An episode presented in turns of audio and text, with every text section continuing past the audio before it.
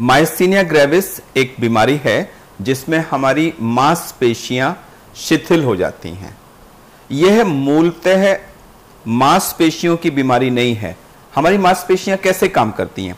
जब भी हम दिमाग में कुछ चीज़ सोचते हैं, जैसे मान लीजिए मैंने सोचा कि मैं ये हाथ हिलाऊं तो दिमाग से कुछ नसों के द्वारा वो संदेश उस एरिया के मसल्स में जाता है और वो नर्व्स के थ्रू, यानी नसों के थ्रू वो संदेश आता है।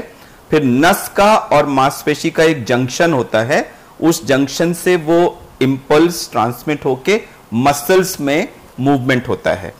माइस्थीनिया ग्रेविस में नस और मसल के बीच का जो जंक्शन है, उस जंक्शन पे एक ब्लॉकेड हो जाता है, जिससे नसों से आने वाली जो मैसेज है, वो मांसपेशी को नहीं पहुँचता। और इसलिए मांसपेशियाँ काम नहीं कर पाती। हमें लगता है कि ये प्रॉब्लम मांसपेशियों की है बट वो मांसपेशियों की नहीं है, वो नस और मांसपेशी के जंक्शन की है। अब ये जंक्शन पे ब्लॉकेट क्यों होता है? ये कुछ केमिकल्स की वजह से होता है। ये केमिकल्स कहाँ से आते हैं? ऐसा माना जाता है कि हमारी छाती में ये जो ब्रेस्ट बोन है, इसके पीछे ग्लैंड होती है थाइमस उसमें से कुछ केमिकल्स बनते हैं जो जाकर के नस और मांसपेशी के जंक्शन को ब्लॉक कर देते हैं।